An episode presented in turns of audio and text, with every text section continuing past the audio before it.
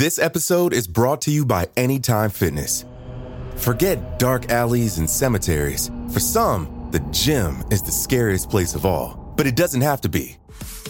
With a personalized plan and expert coaching, Anytime Fitness can help make the gym less frightening. Get more for your gym membership than machines. Get personalized support anytime, anywhere. Visit AnytimeFitness.com to try it for free today. Terms, conditions, and restrictions apply. See website for details. There's no better feeling than a personal win, and the State Farm Personal Price Plan can help you do just that. Talk to a State Farm agent today to learn how you can bundle and save with the Personal Price Plan. Like a good neighbor, State Farm is there. Prices are based on rating plans that vary by state. Coverage options are selected by the customer. Availability, amount of discounts and savings, and eligibility vary by state. This episode is brought to you by Shopify. Whether you're selling a little or a lot, Shopify helps you do your thing, however you cha-ching. From the launch your online shop stage, all the way to the we just hit a million orders stage. No matter what stage you're in, Shopify's there to help you grow. Sign up for a $1 per month trial period at shopify.com slash special offer, all lowercase. That's shopify.com slash special offer. Due to the graphic nature of this murder case, listener discretion is advised. This episode includes dramatizations and discussions of murder and assault that some people may find offensive. We advise extreme caution for children under 13.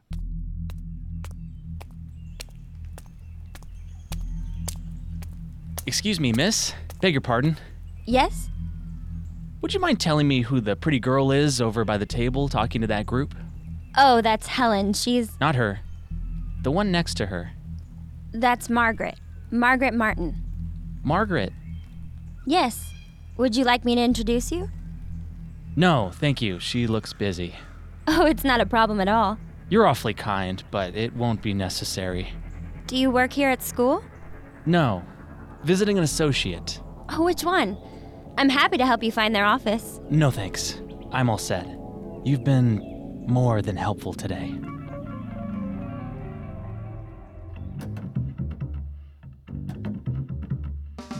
This is Unsolved Murders True Crime Stories. I'm your host, Carter Roy. And I'm your host, Wendy McKenzie. This is our second and final episode on Margaret Martin. If you like the show, we'd immensely appreciate if you leave a five star review on your favorite podcast directory. And don't forget to subscribe while you're there because a new episode comes out every Tuesday. You can also find us on Facebook and Instagram at Parcast and on Twitter at Parcast Network. And now, back to the murder of Margaret Martin.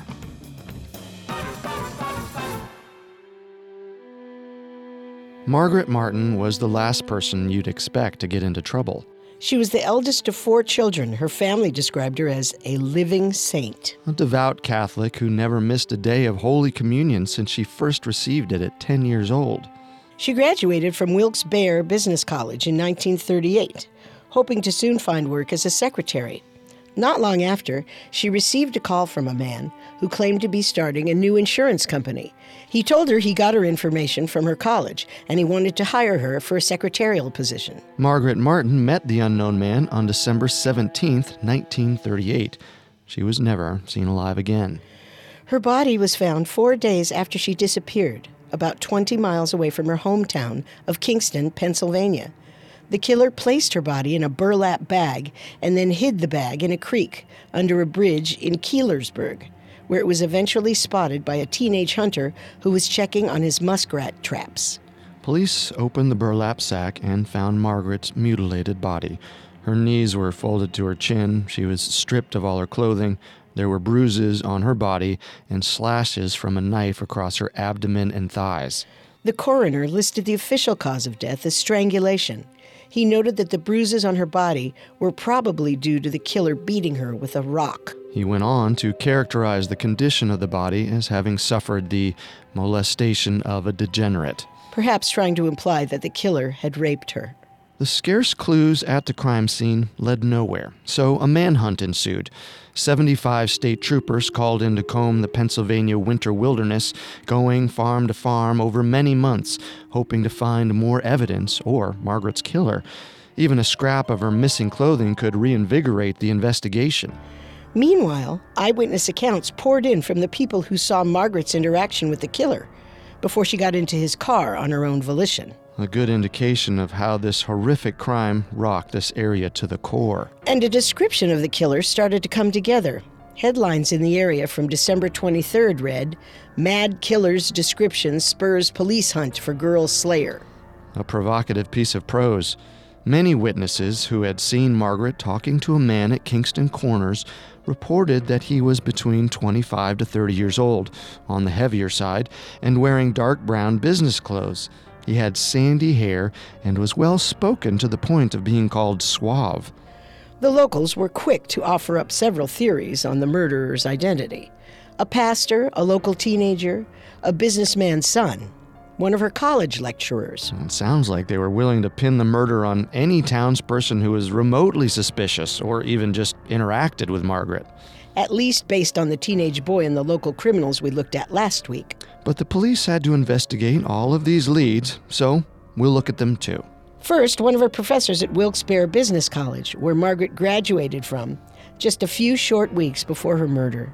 Margaret was right there for an entire year, more than enough time for a male teacher to develop inappropriate thoughts. Miss Martin, hold on a minute. Yes, Professor. Another perfect score on your exam. Thank you. Oh, don't thank me, it was all you.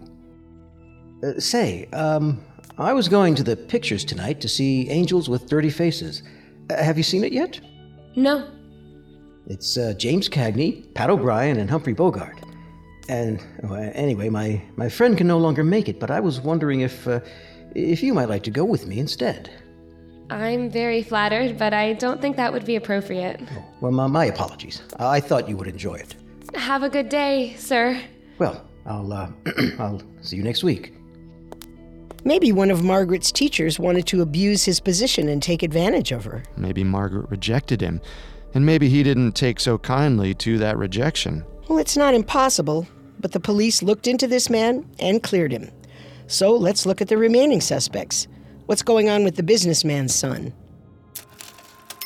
That'll be 325. There you go. You know, I don't really work here. Is that so? I mean, I do, but only two shifts a week. Oh, why so few shifts? My father says I need it to build character, but it's kind of a waste because he's going to make me executive vice president of his company when I graduate. Congratulations. Then I'll have a car and a secretary. That's what I'm studying to be. Yeah, maybe I can hire you. Would you like that? I have to go. Uh, don't be a stranger. And what's the suspicion here? He interacted with Margaret and had access to a car? He left town shortly after the murder. Oh, he was trying to escape. Well, that's what the witnesses thought. However, the police cleared him too. The next suspect to consider is the local assistant pastor. Thank you for helping me sit up today. You're welcome.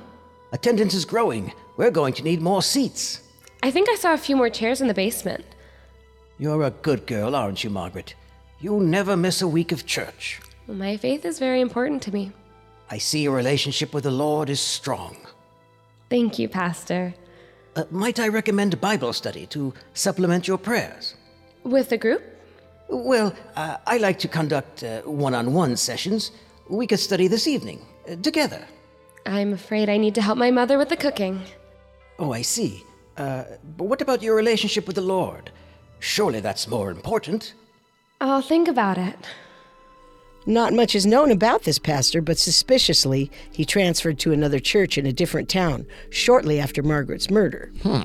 Skipping town just like the businessman's son. Well, if we've learned anything here, if there's a murder in your hometown, don't move the next week, or the neighbors will get suspicious. Neighbors, I'm a little suspicious. I just don't think there's enough to go on here, and neither did the police. They cleared him too. Okay, so that's six suspects, each lead thinner and thinner. The police had to be frustrated. They were. Though there was one more development in the case with a local suspect, the teenager with a crush, who, we discussed last week, was reported to have said something, well, odd. You have your eye on anyone these days? I'm not gonna say. Ah, you always got a crush. Who is it this year? Come on. You're not exactly reliable with secrets. What are you so afraid of? That you'll tell everyone and their mother? Ah, just tell me. I promise. I'll take your secret to my grave. Fine, fine. It's Margaret Martin. Oh, you're serious. You watch. I'm going to ask her out. That's not gonna end well. She'll never go out with a guy like you. Says you. Says anybody with eyes. I'm going to make a date with that Martin girl or break my neck in the attempt. That last line is a direct quote from the suspect. He sounds aggressive, desperate.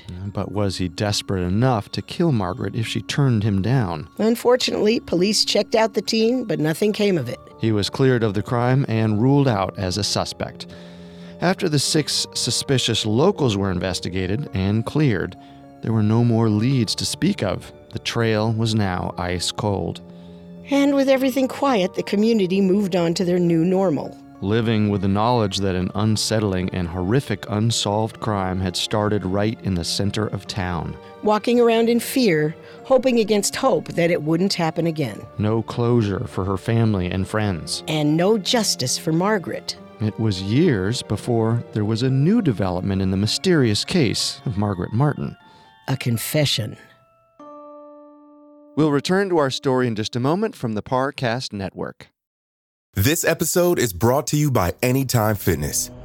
Forget dark alleys and cemeteries. For some, the gym is the scariest place of all, but it doesn't have to be. With a personalized plan and expert coaching, Anytime Fitness can help make the gym less frightening. Get more for your gym membership than machines. Get personalized support anytime, anywhere.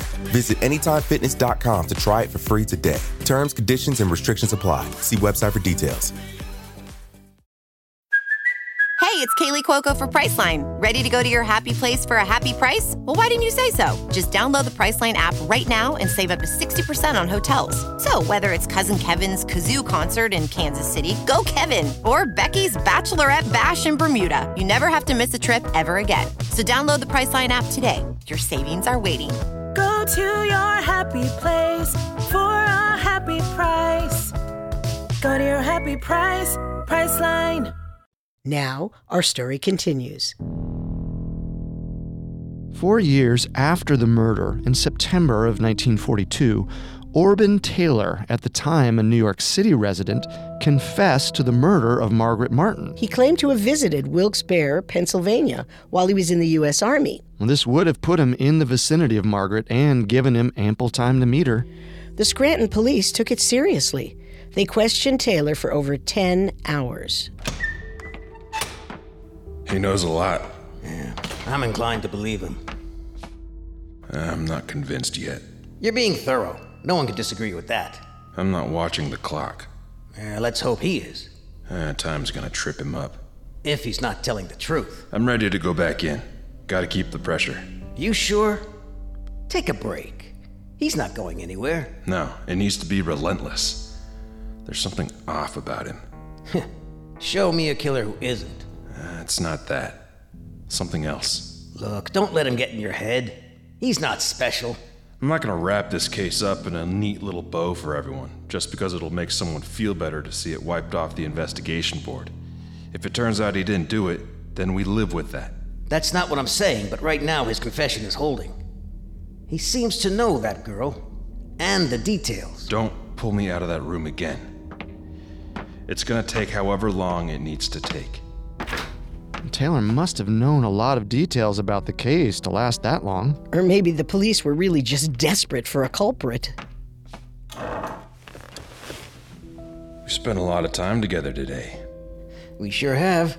Hours upon hours. This might be my most serious relationship to date. You got a good sense of humor. Thank you. All this time, and I haven't asked you. Why? Why her? Why Margaret? No. Want to guess again? Why don't you go ahead and tell me? Why confess? I've done a lot of bad things. Needed to clear the deck. You woke up yesterday feeling guilty and thought you'd stroll over to the nearest precinct? Yeah, something like that. Remind me to thank your conscience. So you finally believe me? No, you didn't do it. Yes, I did. No. I don't doubt that you've done bad things, but murdering Margaret Martin wasn't one of them. How do you know? Her clothes. That's where you messed up. You ready to walk back that confession now? In the end, Orban Taylor was ultimately unable to reveal how he had disposed of Margaret's clothing. which were never recovered. This disparity caused the young man to retract his confession. So in 1942, Margaret's killer was still not in custody, and the mystery of her death remained unsolved. But the detour of Orban Taylor's confession is not without a win for justice, even if it wasn't for Miss Martin. What happened? During his confession, Taylor stated that he was dishonorably discharged from the military. This caused the FBI and the state motor police to loop in military authorities in Fort Jay, New York. Working together, they uncovered Orban Taylor's true crimes Well, what was he actually guilty of? several robberies and a stabbing in New York, Yikes. as well as defrauding numerous hotels in Philadelphia, Newark, and Elizabeth, New Jersey, according to the Harrisburg Sunday Courier. A nefarious individual indeed, but unfortunately, not guilty of the crime we're looking at. which meant the identity of Margaret Martin's true killer was still a mystery. Back to the question at hand who killed Margaret Martin? Investigators initially believed that the killer had to be familiar with the rugged, isolated countryside terrain of Wyoming County, Pennsylvania, which would mean that the killer was a local resident. However, later theories suggest that the murderer was in fact an out of town serial killer, but the police didn't have the means to track such a killer in the late 1930s. But what evidence points to a serial killer? The tragic fate of Rachel Taylor. A relative of Orban Taylor? Uh, no, that's just a coincidence. Rachel Taylor was a 17 year old home economics major, just starting out at the State College campus of Penn State University. She was a shy New Jersey girl. A little after 1 a.m. on March 28, 1940, Rachel took the half mile walk from the bus to her dorm room alone. Or so she thought. Are you following me? Oh, no. I didn't mean to scare you. You didn't. You sure about that? You look like you're shivering. I'm fine. Please don't touch me. Of course. I'm sorry. Can I walk you home? No, I'll be fine, thank you. You shouldn't be out alone at night. I'll be all right.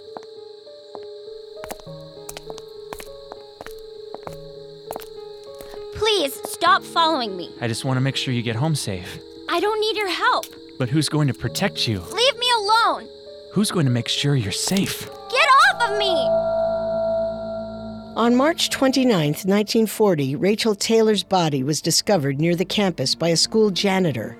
Her head was bashed in and her body was mutilated. How far was this from where Margaret's body was found? 130 miles west. But the police were immediately reminded of how Margaret's body had been tortured in a similar manner, specifically the bruising and the lacerations. And it had only been two years since Margaret's death. Exactly. Okay, but besides the mutilation and the similarities in age between the victims, there wasn't much to link the murders of Margaret and Rachel, right? Based on the crime scene, detectives were certain that the killer had lured Rachel into a car before killing her, and the campus killer wasn't done yet. What did he do next? A year later, he struck the Penn State campus again, but this time the victim survived. Oh, that's a relief. A month later, another assault, another survivor. But if this is all at Penn State, I'm not buying that he'd go through all the trouble to lure and kill Margaret in Kingston, 130 miles away. Well, two years is plenty of time for a serial killer to move and to refine his methods. Many serial killers' first attack doesn't resemble their later kills. Fair enough. And after four attacks at Penn State, the killer started to move east. Back towards the Wilkes Barre area? Yes, he didn't quite make it all the way, but the dots of the attack on our imaginary Pennsylvania map got pretty close. Three more women who were outside alone and around Margaret's age were assaulted near Lock Haven, Pennsylvania, in the summer of 1941. What happened to him? Uh, surely, with surviving victims, he was caught? No one knows. All of a sudden, the attacks stopped. Cold turkey? Just like that? Yes, police surmised that he either moved away or was drafted into World War II. Or maybe karma caught up with him. Wouldn't that be nice for a change?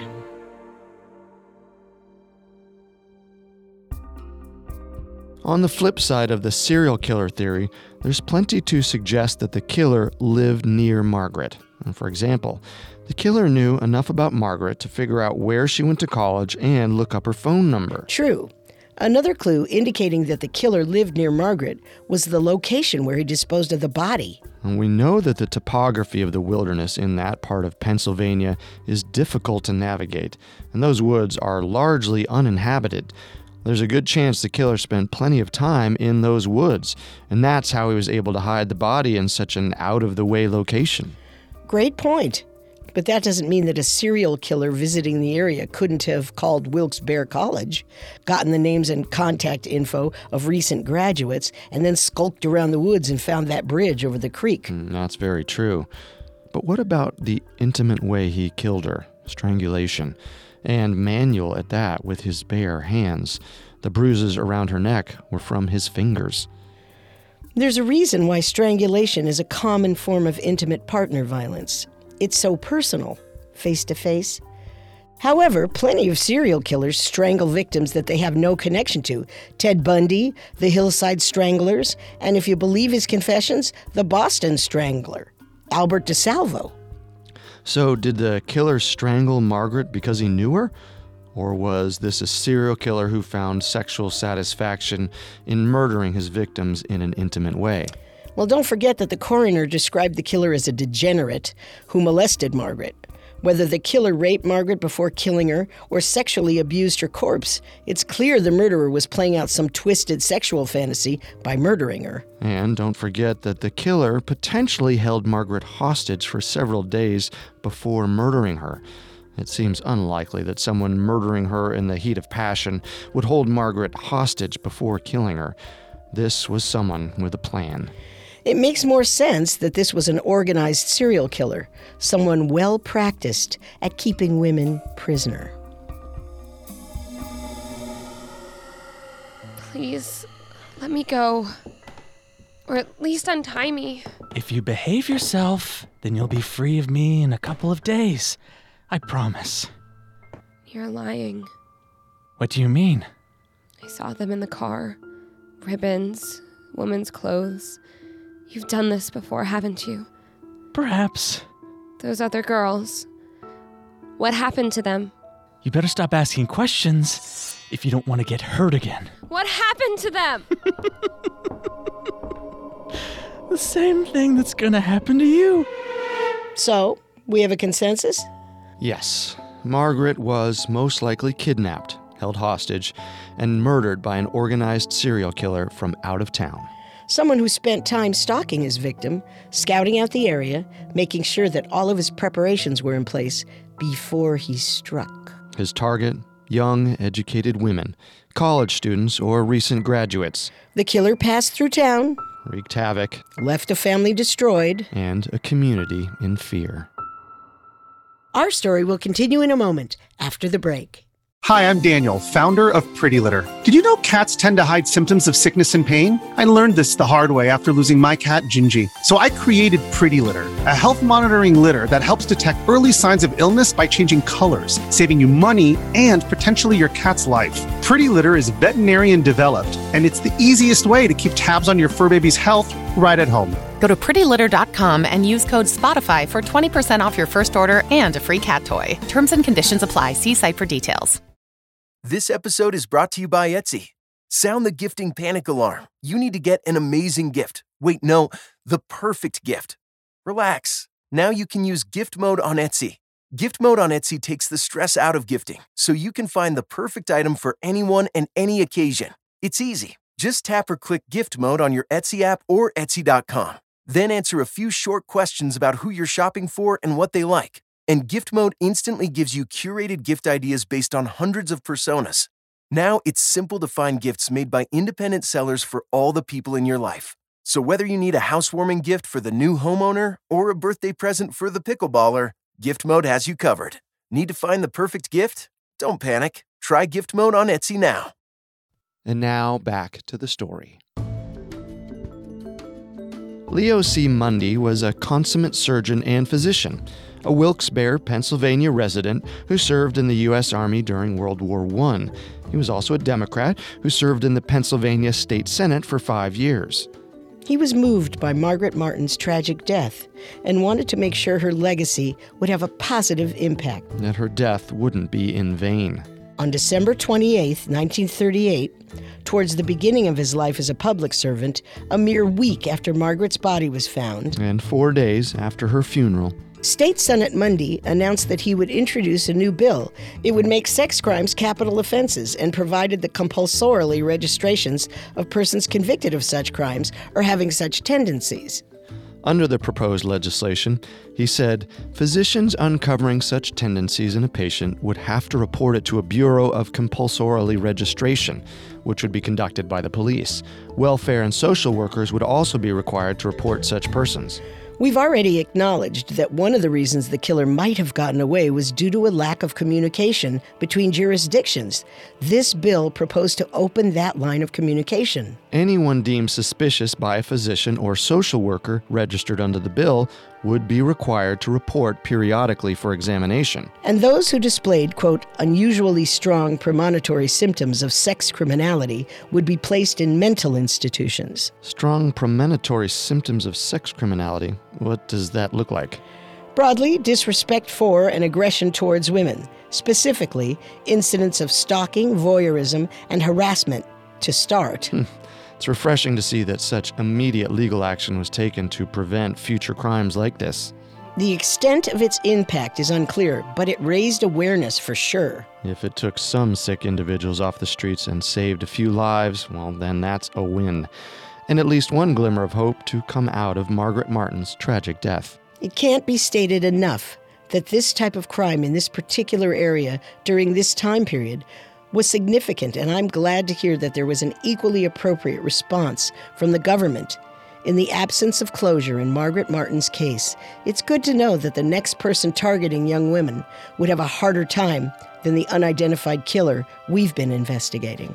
Maybe it took a dual mind like Leo C. Mundy to get something like this done. With his unique combined skill set of medical and political expertise, he was able to recognize that violent and sexual crimes towards women could, in fact, stem from a condition. And to continue to open that dialogue between the medical community and law enforcement. This closes that gap and strengthens the net that the authorities cast to catch the perpetrator. Of course, it's still tragic that State Senator Mundy, or any other legislator, didn't come up with a bill like this before Margaret's death. Margaret Martin's case is one of the few major unsolved murders in Pennsylvania. And sadly, the case will likely remain cold. In 1999, the district attorney at the time stated that, even with modern criminal investigation methods and forensic techniques, it is unlikely that the identity of Martin's killer will ever be discovered. He went on to say It would take good fortune and a lot of luck to solve a case as old as that. It's likely the killer's been dead for years. With the presumption being that the killer is now long deceased, it's most likely that Margaret Martin's death will never get the closure it deserves, and the killer's identity will remain a mystery. Who was he? Did he know her? Where was he from? How many total murders did he commit? Was he ever caught for a crime other than this one? We will never know. The giant question mark at the end of this case is going to be a very difficult one to erase. The beginning of this case is something I'll never forget. Imagine responding to an employment opportunity and then that's it. Oof, feels like it should be off limits. I don't even want to think about how many capable women didn't attend their next job interview and therefore didn't get the position that they deserved and earned as Margaret's story traveled from town to town. What happened to her couldn't be more relevant today. Whether it's dating, networking, ride sharing, or selling an old couch, our access and ability to meet a stranger in less than a minute's time from the click of a button increases exponentially as each year goes by. You are absolutely right. We're more likely than ever to hop into a stranger's car or respond to a random LinkedIn request. Doesn't matter age, gender, or geography, people need to be careful. Margaret Martin's story will go down in history as the main ingredient to any good nightmare. Young college graduate Margaret Martin wanted to join the workforce, just as society expected. And the most tragic outcome happened in return.